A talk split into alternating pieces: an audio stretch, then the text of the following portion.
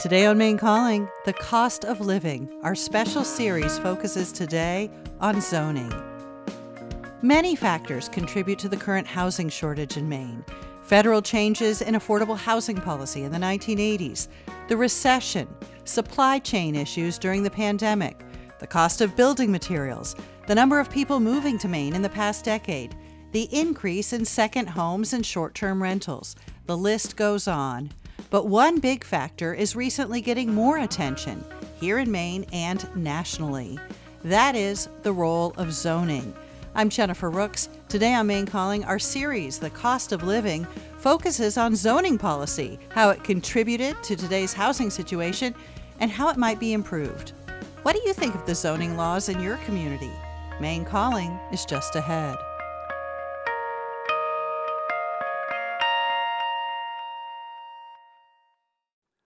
Maine Calling on Demand is made possible in part by Maine Farmland Trust, working with farmers to grow the future of farming and food in Maine. Learn how you can get involved at mainefarmlandtrust.org/learn. And by Maine Seacoast Mission, strengthening Maine's coastal and island communities through education, health, and support. Learn more at seacoastmission.org.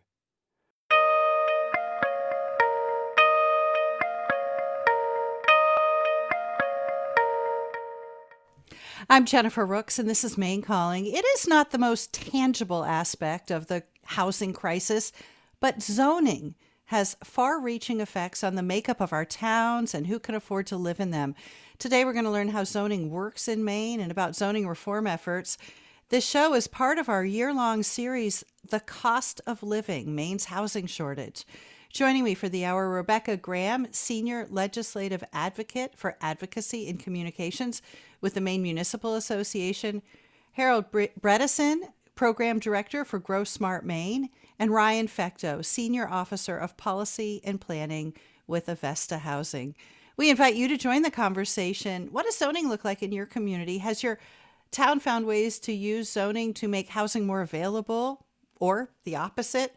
Send an email to talk at mainepublic.org, post a comment on Facebook or Instagram, or give us a call at 1 800 399 3566.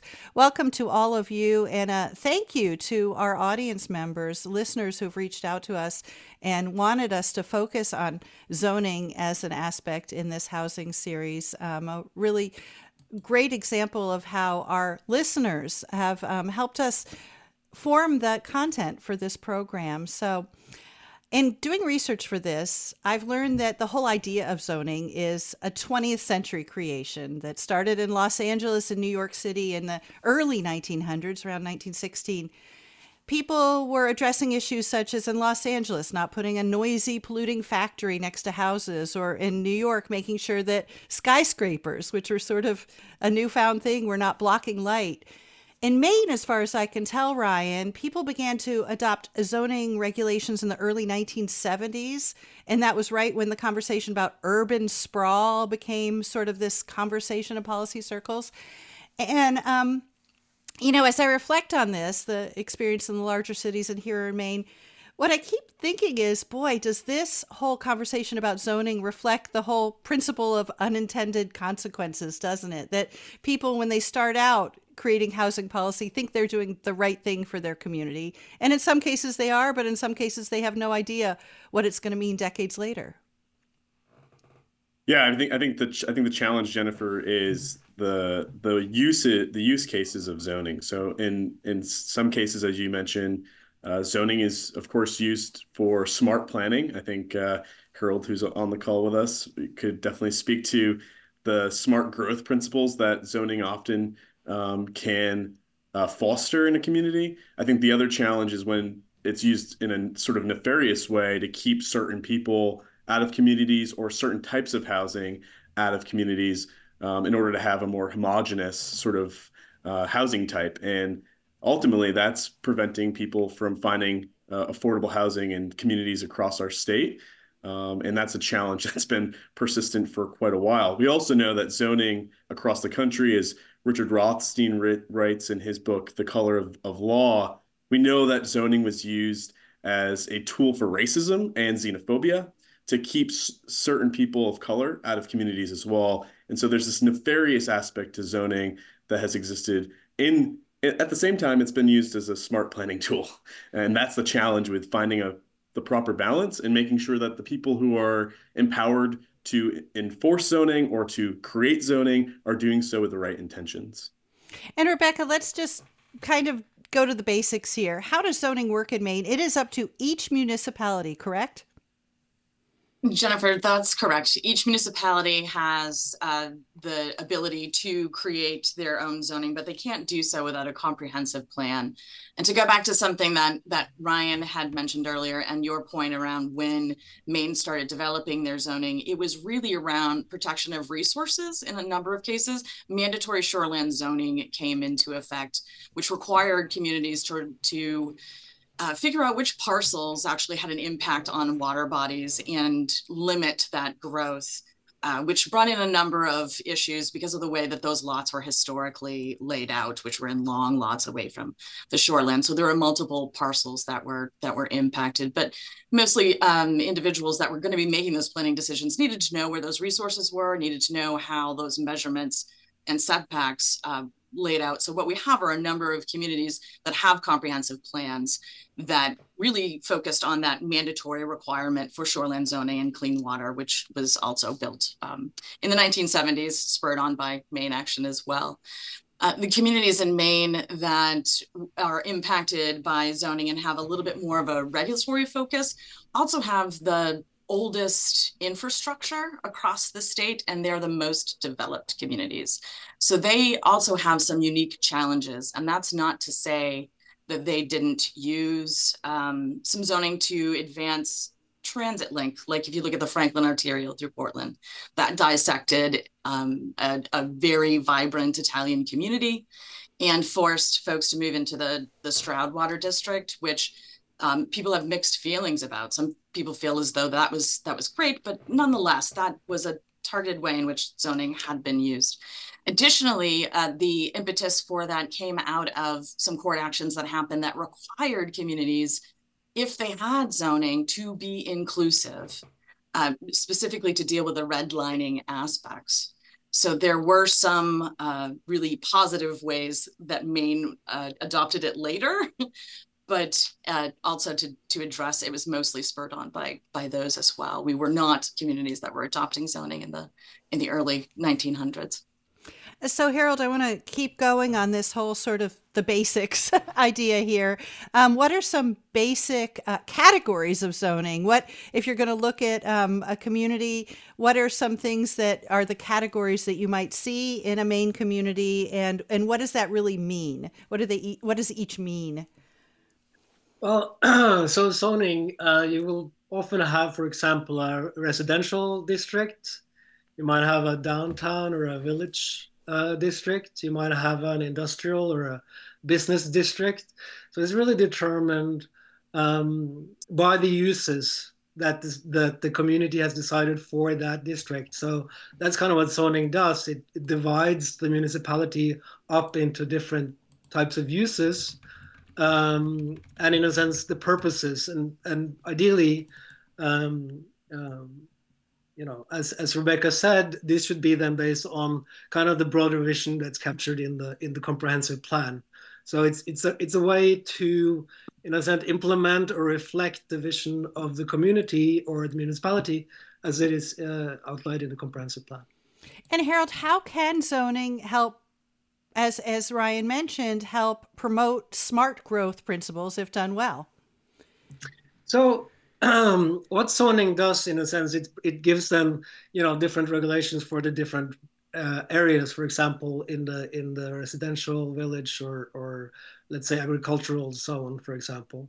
So zoning is really a tool you know, to direct growth where growth makes sense that is up to the to the municipality and the community to to decide where they want to have for example housing where they want to have preservation of natural resources etc so uh, i think zoning is for me at least i see it as a, a tool in the toolbox in a sense of creating the kind of communities we want to live in Ryan, let's go back to the reason we're having this program today. It's part of our year long series looking at Maine's affordable housing crisis. Really, not just affordable housing crisis, affordable housing, uh, mid level housing. Um, and, and I'm wondering if you can talk about how zoning contributes to this. How does how does the fact that we don't have enough homes today in Maine, um, we're short by tens of thousands. Uh, how how did zoning contribute to this problem? Well, in some cases, it's artificially suppressed supply by limiting the kinds of housing that can be built. So, prior to legislation that passed uh, last year, two years ago now, um, or last year, the LD 2003, which has become pretty well known relate, related to zoning reform law, um, most communities had areas of the of the town where uh, only single family homes could be built, and uh, by by by limiting in the in the in the zoning ordinance the type of housing that could be built, you get single family homes built and you don't have a mix of some duplexes or some triplexes or some quadplexes.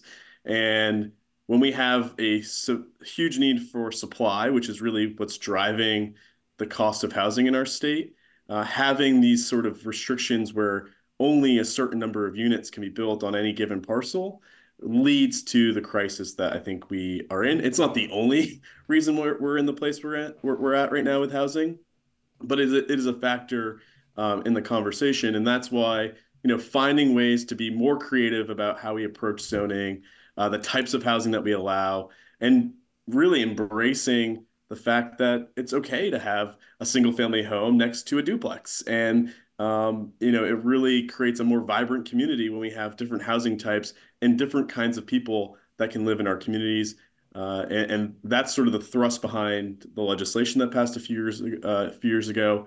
Um, and as we see communities start to adopt these policies, we'll start to see some housing types that are different than what was previously restricted in in the zoning ordinance. Uh, multifamily housing obviously is another significant target of zoning, and um, there's a number of uh, of restrictions around what kind of uh, housing can be built when you get uh, in excess of four units or or more, and, and, that's another challenge that exists with zoning ordinances. Yeah, and I've read that this is not just a Maine um, issue; that something like seventy-five percent of towns and cities, uh, their zoning is for single-family homes on certain size plots of land, and that this that is contributed to the supply and demand issue nationwide. And Ryan, I see you nodding. Yeah, and and and I, and I think I think the I think the other thing to keep in mind is to to Harold's point about smart growth. You know, util, utilizing the land in the densest part of our communities is something we should all be striving for in order to preserve the things we love about Maine. Uh, I think a lot of people have chosen to live in Maine or have stayed in Maine and uh, love Maine because of its natural beauty, the places that we like to recreate, the places we like to visit on the weekends, and uh, just get to enjoy what makes Maine Maine. Uh, we can't continue to have that if we uh, if we stand by policies that direct the housing supply to be built outwardly in our communities into the areas that we've tried to conserve versus the areas that are dense and that have the infrastructure that have the things in place the services the transportation the things that make um, housing work better when when it's when when it's built where housing already exists. And I think that's the thing we need to try to take advantage of. Um, and by re revisiting zoning ordinances and looking at where we have driven housing to be built instead of in those dense areas, that's that's something I think all communities should be uh, taking a look at, and and I hope they are because it's really important that we start to think about how we build housing and where we build it. Rebecca, ever since LD 2003 that Ryan referred to was passed, some communities have um, really adopted some pretty big changes, and then others are struggling with changes. And I wondered if you could just reflect on what this has meant for Maine cities and towns. Yeah, Jennifer, thanks. I, would like to follow up on, on some of the comments that Ryan said as well. So with regard to LD 2003, the folks that had restrictive zoning already kind of had opportunities for individuals to create in-law apartments. Uh, 40 such communities had them on the books for more than 20 years. What happened with LD 2003 is that it took principles that we are informed at the local level previously when there were planning um, technical support in place with the state planning office. Those principles were passed down to communities as to how they would divide and should divide uh, their lots on interior ways. It added the ability for for folks to not have it detached or have it detached and have kind of like smaller lots and create some opportunities for them. But it's important to note that municipalities were making those decisions at that time informed by information from their technical support from their state partners. And additionally, uh, the, the bigger piece of the impetus of why we're feeling the affordability issue going on really is focused on the immigration and the ceasing of building that happened in 2007 during the banking collapse the, the two pieces that are required for larger scale development are the financial piece and the banks stopped lending and the larger scale development piece. Developers weren't able to get um, the resources that they needed to build those or soliciting those or even finding that there's a market for those so that they could make enough money to, to do the building. So there was a cease in building uh, sure, and and yeah, and I, am sorry to interrupt, but just to be clear, we have talked about that on our uh, another top uh, Maine calling, and and will throughout the year look at all the different things that have led to our crisis. I hope that nobody who's listening today thinks that I'm saying that zoning is the only cause of the housing crisis today. Okay, Rebecca, go on. Sorry. So, so part of zoning is that infrastructure planning piece. So, it, a plan for how a community is going to grow really is about how they're going to invest in that infrastructure to expand. And the the places that have the more kind of brought out or, or split out zoning places, again, are the places that have the oldest infrastructure in Maine and the least capacity for them to grow because it's extremely expensive. But they also have some federal guidelines that they have to adhere to. They have stormwater runoff issues. And some of the easiest, cheapest ways to address that rather than building more infrastructure is to kind of create uh, more green zones and buffers. So a lot of these historic communities, uh, historically built communities like Portland, like South Portland, are struggling to keep those spaces and to kind of retain a lot of that stormwater from running into Casco Bay without, you know, through this incredibly built environment. So um, a lot of it's about planning for the financial impacts of that growth and how to do it sensibly uh, with the taxpayer dollars that they have. All right, Harold, you look like you wanted to jump in there. Well, I was just I just wanted to respond to something actually Ryan talked about earlier about um, you know um, about the benefits in the sense of directing growth uh, to um, to to the areas that are identified by the by the community as as growth areas, uh, and I often see that you know what he kind of outlined um, is you can see the communities in their comprehensive plans. Um, I would say that they they would like to have like vibrant downtowns. They want to uh, maintain kind of their rural rural character um, and farmland, etc. Um, but then often we see kind of the zoning doesn't necessarily, in a sense, zoning doesn't really reflect the, the intentions or or that kind of vision. And I think that's something a little bit of a, a challenge as well to, to kind of make sure that we can use zoning to to get that kind of a, a smart growth approach. Uh, we are talking about the role of zoning in Maine's affordable housing crisis on Maine Calling today. Our phone number 1-800-399-3566. You can post a comment on Facebook or Instagram or send a quick, please quick, brief email to talk at mainepublic.org. We'll be right back. Welcome back. I'm Jennifer Rooks. This is Maine Calling. Today we are talking about the role of zoning in Maine's affordable housing crisis. Uh, with me for this conversation, Harold Bredesen, Program Director for Grow Smart Maine, Ryan Fecteau, Senior Officer of Policy and Planning with Avesta Housing, and Rebecca Graham, Senior Legislative Ad- Advocate with the Maine Municipal Association. Share your comments and questions. Do you understand zoning in your community? Would you like to see it change, or do you think it's just fine how it is? Send an email to talk at mainepublic.org comment on Facebook or Instagram, or give us a call at 1 800 399 3566. Joining us now is Kevin Bunker, who is a principal at Developers Collaborative. Thanks for calling in, Kevin. Hey, how you doing? So you're on the development side of this housing issue. Tell us about the kind of developments you're involved with.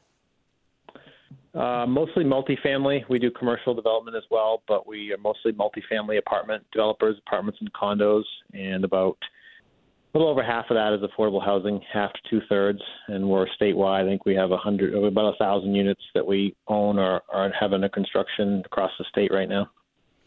So, our conversation today is about zoning. And I was wondering, from your perspective as a developer, how um, how much does the zoning in a community affect your ability to create housing and especially affordable housing? Well, it's huge. You know, we we have a there's opportunities all over the state, and we have to set up filters that cause us to only look at certain things. And zoning is one of the first filters we look at. If we if you know, typically we do 30 to 40 unit apartment buildings, and if the zoning won't allow that on a reasonable parcel, we're probably not even going to look at that community. So it's a huge, it's a there's there are large swaths of the of the state that we don't even look at, and part of that is because of the zoning, and part of that is because the market isn't there. But zoning is definitely a, a big piece of that. What do you think uh, would help? What what advice would you give to, or have you given to city and town officials about um, what they can do to create more and better housing? Well, I, I assume you've already been talking about LD 2003. Yeah. On the, I, I haven't, haven't had the opportunity to listen to the whole show, but that that's a huge piece of it, and I think it's such broad-reaching legislation with so many elements to it that it's going to take several years for that to work its way through the communities and begin to impact land use policy and impact development. And, and I, I think it's it's wise to it, it's a lot of good things in there. I think it's wise to really see what kind of impact that's going to have because I think it's going to be considerable, but I think it's going to take a few years. Now that's hard to hear when the language is we're in a crisis. You know, we're in the throes of a housing crisis, which is true, but at the same time, you can't change uh, development and land use policy overnight in terms of what I tell communities when I go to communities, the biggest thing that I can share that maybe hasn't already been said or, or is maybe new information is that you have to get a local consensus around growth in your community. Now, the, there's this tension between state mandates and regional housing policy and local control. And you've got an MMA person on here that can certainly speak to that. But it's important not to be too heavy handed with this kind of stuff because in my experience, if a municipality doesn't want something, they're going to make it very difficult or find a way to stop it regardless. There are all kinds of ways that municipalities can stop growth, not just through zoning.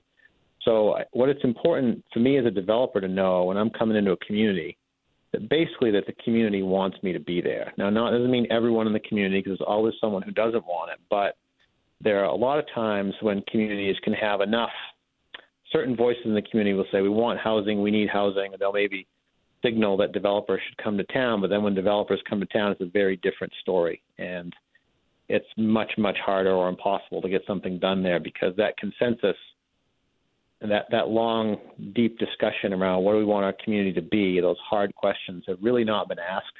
And you find that time and again that there hasn't been that kind of work that's been done. And I, I recommend all communities really dig in and do that work and it changes over time because some communities will be great for development and growth for a few years, and then it will change.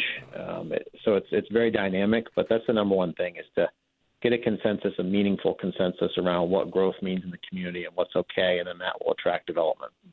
All right, and before I let you go, Kevin, I wanted to ask you how you um, how you feel as though Maine compares to other parts of the country that are grappling with these issues. Do you think um, what we're experiencing is pretty typical, or do you think because of that uh, tradition of local control that we have um, sort of a unique set of circumstances? Certainly don't think it's unique. I think the the local control thing maybe makes it a little more of a challenge, but I, I'm not really qualified to say what goes on. I'm generally aware of what goes on in the rest of the country, but I don't develop in the rest of the country, so I don't know really what all the barriers and roadblocks are. I, I know that even though it's generally thought of as difficult, you know, Portland's difficult and other cities might be easier. There's some truth to that, but if you're developing in Boston or San Francisco or places like that, then you come to Portland, it probably feels pretty easy. So I, I think there's different challenges wherever you go, and the the basic problem with affordable housing is not just zoning. You probably talked about that as well. It's cost of materials, it's interest rates, which we can't really control either of those things. but we can control And again, it doesn't help when you're in the throes of a crisis, but long term, we're one of the oldest states, if not the oldest state. Um, a lot of people in the trades are retiring, and we need big, big workforce development to train the next um, group of trades so that our pricing can come down so we can deliver affordable housing when the zoning is there. Great. I know that both Harold and Rebecca wanted to jump in. So if you could hold on just a minute, Kevin. Harold, go ahead. Sure. Yeah, I, I think that's a great point you made there about, you know, uh, kind of the community having that discussion and, and kind of deciding what they kind of want and, and, and getting to some kind of a consensus uh, there. And I think the time we are in now with, you know, the increase in short-term rentals, uh, increase in housing prices, now is maybe the time to have the difficult discussion around around zoning. And uh, I often hear when I maybe attend a select board meeting or, or um, a community meeting that you know zoning is a dirty word, and uh, and I think maybe we need to we need to kind of address that and, and start to talk about zoning and also say that zoning isn't necessarily you know restrictions on your use. It's it can actually enable you to do more than you currently can um, so so so we need to have that discussion i think. Um, yeah i think that was my point. Rebecca? Harold brought up a, a, lot of the key points that I also wanted to focus on. And I think it would be better to look or view at zoning as an exercise in group rights that is highly local in nature and that is really powerful particularly in Maine, because that is our historic way in which we understand how we relate to our community. And it can be used as an extremely powerful tool to allow that community to uh, make some significant decisions around how they want to change that community and really requires some deliberate connection with people that have not always been in that conversation. So a lot of the focus has been on people who show up to town meeting or people who volunteer within that space who are trying to do the right thing and they need to actually be able to broaden that to renters, to folks that aren't normally engaged in government, maybe don't have the the visible connections, but really focusing on how everyone within that neighborhood interacts. And it can be an extremely powerful tool to make sure that we're protecting the things like naturally affordable housing that are often the target, often um, find yourself surrounded by the more marginalized voices that don't enter into those conversations. So it's an extremely powerful tool for for flatlining that and making and providing agency and advocacy for those neighborhoods to protect them and help them grow in a sensible way as well. All right. Well, Kevin, thank you so much for calling in. Kevin Bunker calling with Developers Collaborative. Um, I'm going to go to an email that um, came in. Let's see here. This is from Carl. Um, Carl talks about he sold his family farm in New Gloucester and kept 10 acres of land and he wanted to develop that um, into a small subdivision and he had a lot of trouble. And he says I'm, I'm condensing the email here. He says the deeper you dive into the zoning the more unnecessary expensive barriers to new housing you find buried in a zoning ordinance. I gave up creating a small subdivision and will develop one lot every five years to avoid going through the expensive planning board subdivision review process. And Ryan, as you hear that, is is that pretty typical?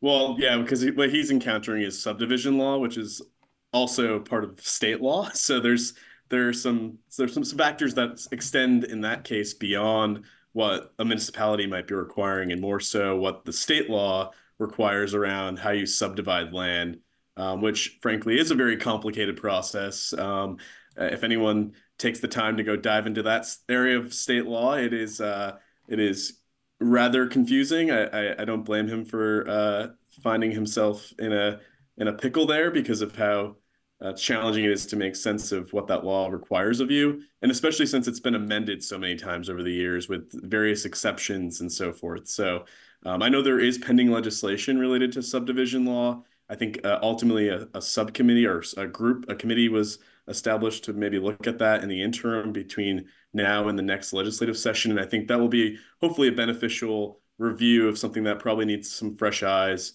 to make uh, the process perhaps a little simpler or at least a little bit more understandable. We'll go to Torbert, who's calling from York. Hi, Torbert. Go ahead.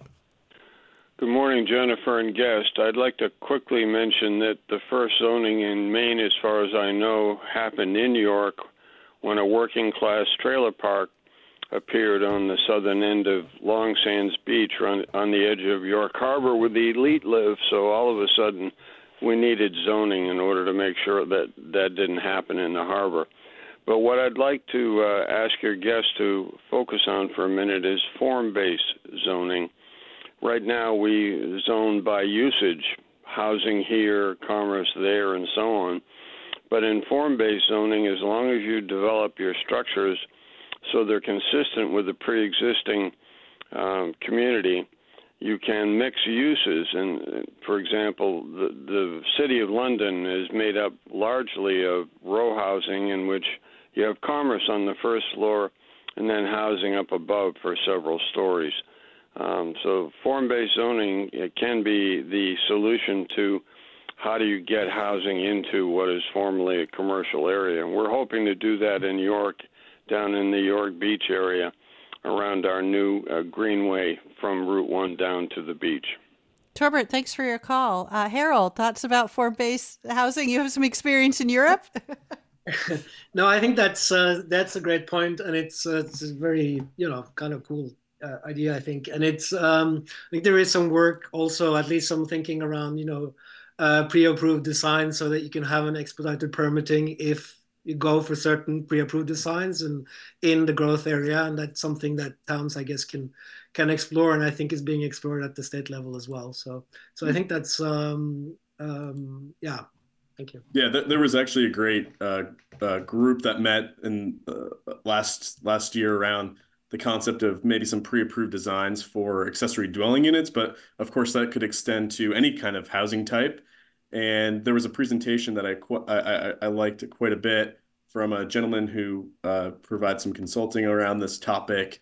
Uh, he's a he's from Fayetteville, Arkansas, but he did some work in Texas, and the community um, had this house that everyone loved in town. Like they, it was the most beloved home. It was an older home, and the the council there was willing to adopt a pre-approved design for a series of different types of housing: duplexes, triplexes, quadplexes, and all the designs were based upon this beloved home from the community. So something that was well known in town that the community embraced. They took they took the design concepts from that home and applied it to these new um, these new type housing types that they previously didn't allow um, on parcels in their community. And so it allowed them to take a step forward, uh, you know, maybe something that they were hesitant about previously. They were able to take that step forward because they were they were embracing this this pre-approved design type that provided predictability to the community. So instead of having this allowance based on, you know, you can have a you can have a quadplex, you can have a four unit building and not know what kind of designs you might get. And you really have no control over the designs because if it meets the the, the required zoning, you have you kind of have to approve it, right? Um, based on the law. Instead, it took that that anxiety or that uncertainty out for the community, the decision makers in this town, and allowed them to approve a new housing type up to four units because they had control over the design that was going to be um, brought forward if someone leveraged the allowance. And I think that's a really cool way to maybe get communities to do something they might not feel super comfortable about, but might feel more comfortable if they know the design is going to be within the character of their community or it's going to be based on their the, the house that everyone loves in town. We are talking about the role of zoning in uh, creating more affordable housing in Maine.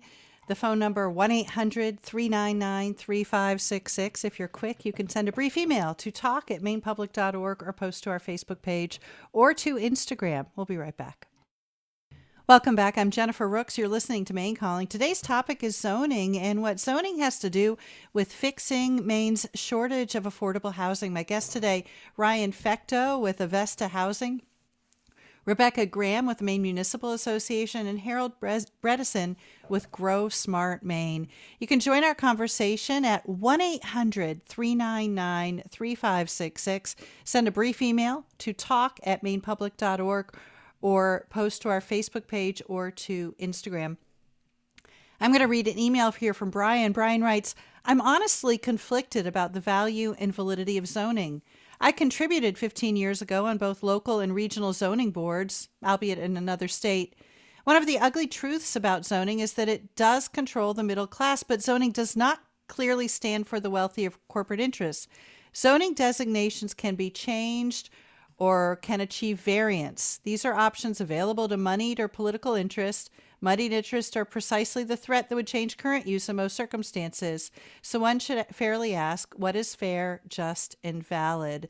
So I think what Brian's talking about there, Rebecca, is the fact that towns do have zoning um, regulations, but then they create variances all the time. And so it, even talking about how a zoning affects a town, um, it, in reality is really maybe a little, I don't know, pie in the sky.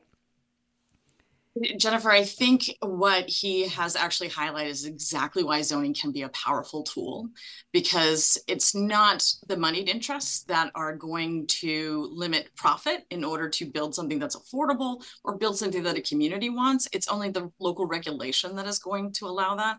So, in that regard, it is possible for zoning to pivot. And as we're having these really difficult conversations, specifically backed by a lot of resources at the state level for that planning, implementation, and identification of the units that we need, we can actually have those conversations pretty robustly. Uh, Ryan was part of the, the housing report that came out that really showed the areas of need and specifically within the coastal region, if you look at the coastal region, which includes York and, and Cumberland County, the vast amount of growth in housing needs to happen for individuals that make under $150,000. That was that large chunk. That is not going to be a place that you're going to find profit driven folks really wanting to get into unless they can make that that return on investment unless it is spurred on, supported, and strategically focused uh, by that local zoning. So it's going to be those local communities that are going to say, we want you to limit um, what your project retains. And we're, and we're finding this across uh, those areas that have. So if you look at a lot of the real estate developers' websites, actually, they call out those communities that have done inclusive uh, zoning, and they also call them out if there is a limit or requirement for affordability to be built into those projects. Um, as being less development friendly. So communities are now pivoting to be kind of the owners of that and to drive that conversation from a grassroots location. So you have a number of municipalities that have set apart municipally owned land to say, we want workforce housing here. How can we access funds for this small project? And it, that's that small size that is really hard to fund within that local level. But that the impetus for those projects is going to be to provide that housing on a long term. And the profit from that goes back into the, the maintenance of that and also to maybe secure more. And that is also a model that uh, I believe is widespread in, in Harold's region as well, is that locally owned, community owned housing that is uh, then supported by those investments and doesn't have that profit motive. I think that's going to be the power of that. We'll go to Frederick, who's calling from Bath. Hi, Frederick. Go ahead. Yeah, hi, Jennifer. I, I wanted to dovetail on Rebecca's point that she made. My my conundrum that I have is the uh, is the simple economics of our system in that housing is a um, a, a, very uh, rare commodity and it's very speculative. The homes are now being sold by people that are certainly not wage earners. They don't have that level of um, moderate income. In Bath and the Mid Coast, we have people coming from out of state that can write actually seven figure checks, probably based on capital gains from what they've sold. So, how can we then address this um, conundrum that we have that the price of housing will continue to go up unless we have a moderating influence on the ability of people to speculatively sell their house that will continue this cycle of not being able to uh, provide housing for workforce. My other point is about rental income and the number of people that own multiple units of rental units. Again, they're renting at a higher income than the workforce base of Cumberland and York and our counties so that uh, they do find people that can spend $3,000 a month on rent because they're coming from somewhere else. We need some form of uh, regulative uh, zoning, I feel. And I'm looking forward to hearing what Rebecca and others might offer on that. Sure. Thanks for your call. And and this also illustrates how um, what a challenge it is to talk about housing and, and sort of break out different disparate uh, factors because it's all interrelated. Um, Ryan, I'm actually going to toss to you first. Well, I mean, I, I think the issue at hand here is the fact that the power right now, the cards are being held by those who who have housing. So if you are a landlord and you own rental properties, you're in a powerful position right now because the market lacks so much supply, which allows um, allows folks in the in the at, at least in the market rate sector to be able to charge really what what the market will will demand. And right now, that unfortunately is is a pretty high high rent, and we've seen rental costs costs across the country increasing significantly. Um, and and I think that's primarily the challenge here is, um, you know, without without some degree of some governmental interference with um, some controls, which obviously are extremely controversial and and often difficult to implement. The the next best thing I think is to make sure, and, and I'm not I'm not promoting those those policies as as the solution necessarily, because I also think they have some some significant drawbacks as well. Uh, but I, I think primarily we need to make sure we're continuing to boost supply so that we can so we can reduce um, what what what's been caused by the lack of supply, which is the increasing costs. And Rebecca, our caller specifically, um, Frederick wanted to uh, hear your perspective. Yes, Jennifer, this is not something that municipalities are going to be able to thwart individually. And that's something that we really need our state partners to step up to the acuteness uh, that's outlined in the housing report of the coastal area and the loss of rental properties in the past 10 years since 2011 and as well as the increase in vacant homes is conspicuously the same number of the amount of housing that we need to have that we are short by.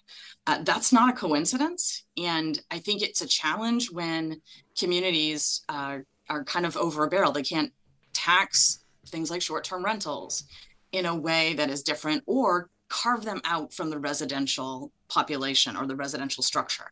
Uh, of how assessments are done. So if you have the ability to write a seven figure check for a, a colonial in Bath uh, you have automatically increased the value of the colonial next door to you that is residential while you might be renting that out for a commercial interest. That is something that is a challenge for communities to be able to deal with and to tax that appropriately for the impact on that community. That's a tool that we need from the state, really. We have two emails here that are related and also related to something you said earlier, Harold. So I'm going to give these to you. The first is from Mark. Has there been any thought or plan to address, perhaps through education and discussions at the town and city levels, the problem of not in my backyard sentiment? It seems that people in general are against are not against higher density housing, just not near them. The recently Save Lake Auburn movement comes to mind. And then from Paul, which is related to Mark's, I WHF equals I was here first seems to be the dog whistle to keep others out. So, Harold, you talked earlier about communities having conversations, but it doesn't really help if the community, all the communities have the same conversation that they want to keep everything exactly as it is today. Uh, yeah. Uh, well, uh, a couple of points there, I guess. Um, I usually find that when you when when community starts having this conversation, um, and you can kind of show some examples from what developments have looked like in neighboring towns or in other parts of the state, uh, land use ordinances they have used. Um, show examples of what duplexes or a fourplex actually looks like. Um, people don't maybe have that because when you start to talk about housing and affordable housing specifically people might have ideas of what that looks like. But when you show them that actually you know this is something that could fit in your community and it has benefits for the community it might mean that for example your kids would be able to move back after done with college and live in the community where they grew up. It might mean that when you grow older, you're able to downscale to from your from your big uh, single family house into uh, maybe a cottage court. You know, if you um, if you change your your zoning. So I think there are uh, ways to kind of um, incentivize and educate and create awareness on the different options. Um, so you know, it's it's obviously a sensitive and, and, and can be a difficult conversation, but you usually find if you have transparency and, and kind of an openness to discussing these things, people are are, are willing to engage. I, I also think Jennifer that the question focuses on sometimes the wrong thing. We're focused on the people who are the naysayers in our communities, but what about the people who are at the table who should be because they actually have a positive perspective on on the proposed housing. And I think what we lose in this conversation is the fact that housing is a participation sport. It requires people to come to the table and speak in favor of and support housing when it's on the when it's up, up, for discussion. And far too often what happens is people assume that it's going to get approved. You know, you see the headline in the newspaper or you see the the evening news and you hear about a project that's proposed for you know x number of housing units you know a number you know more housing coming to your community and you think that it's just sort of automatically going to happen but in reality there's a lot of work that's that's ahead of that project to get the necessary approvals to come into existence and so we need we need people who support housing to come to the table. They need to share their support for housing and also they should also look at participating in this process by joining their planning board. There are vacancies across the state on planning boards and it's it's a volunteer opportunity. You email your town manager, email your mayor, whomever makes those decisions and join your planning board because there are tons of vacancies and we need people who are enthusiastic about this issue to to to step up and, and start working on these issues. Harold. Yeah, I just wanted to to kind of uh, echo that and say, you know, it's uh, it's um, uh, a lot of volunteers and, and people who are engaged, and but I also think that you know the capacity at, at the municipal level can sometimes be a challenge as well. So I'm kind of happy to see also the state kind of offering programs and grants uh, opportunities, uh, etc., for kind of um, uh, ordinance and, and planning work that that needs to happen to enable housing to local. An email here from Bruce. In Brunswick and other towns, additions to the zoning ordinances have tended to be reactive to something that happened in a town or a town nearby. Until there's a comprehensive plan created, these additions to zoning can continue for decades until a jurisdiction has an ordinance that looks like a camel when they were designing a horse. Comprehensive planning needs to include input from experts in land development, not just town residents. Maybe there should be a statewide comprehensive plan template with input from experts that can be adjusted to fit smaller and larger communities. Ryan, what do you think of Bruce's idea? Well, I was going to toss it over to, to Rebecca, who probably can weigh in better on, on that topic. Okay, Rebecca, it's yours. Yeah. Um, now, now everything is gone because I was actually just going to give kudos to Ryan to uh, stepping up with the, my recruitment efforts for locally. Um, he's he's not wrong. However, um, the the problem with all of those things is the that local resources Eh, yes, we do need some regional views of how we want to grow. However, it is the local community that knows best what those local resources are, not the people that actually come into that. So there is a role for experts to guide that and but they really do need to be informed by that local community. That's a really important piece about zoning and about actually creating a comprehensive plan in general is to think about the future about the people that actually have to live there um, and they need those resources. They are largely volunteers, and uh, we need to actually do, as part of the comprehensive process, a lot more outreach into people that don't traditionally engage with those systems. And that also needs to have some local capacity for that. We need to actually talk to renters. We need to talk to people who aren't within our, our state um, or our local municipal offices on a regular basis. And, and that takes some deliberate new ways of looking at how we do our outreach as well. All right, Harold, we're almost out of time. Go ahead. I, I just wanted to add that it's also good to kind of start thinking about zoning before you have to think about zoning because once your neighboring town starts zoning, it might be too late. So it's uh, you know it's it's it's better to kind of say manage change than be changed. So uh, I, I think that would be my final comments on this. Isn't that just the truth with so many things? Um, another emailer is asking us about tiny homes. I'm not going to ask my panel here, but I am going to say that that is one of the many topics on our list for this housing series that we are um, taking on this year. I want to thank all of you for being with us today. Uh, the voice you just heard, Harold Bredesen, Program Director for Grow Smart Maine. Also with us for this hour, Rebecca Graham, Senior Legislative Advocate with the Maine Municipal Association, and Ryan Fecteau, Senior Officer of Policy and Planning with Avesta Housing. Today's sound engineer was Sandra Harris. Maine Calling is produced by Jonathan Smith and Cindy Hahn. You can find past shows more than 10 wor- years worth of past shows. And you can sign up for Maine Calling's weekly newsletter by going to mainecalling.org. Tomorrow on the program, why Maine decided to join the Super Tuesday presidential primaries and what it means to have our new semi open primary. I'm Jennifer Rooks. You have been listening to Maine Calling on Maine Public Radio.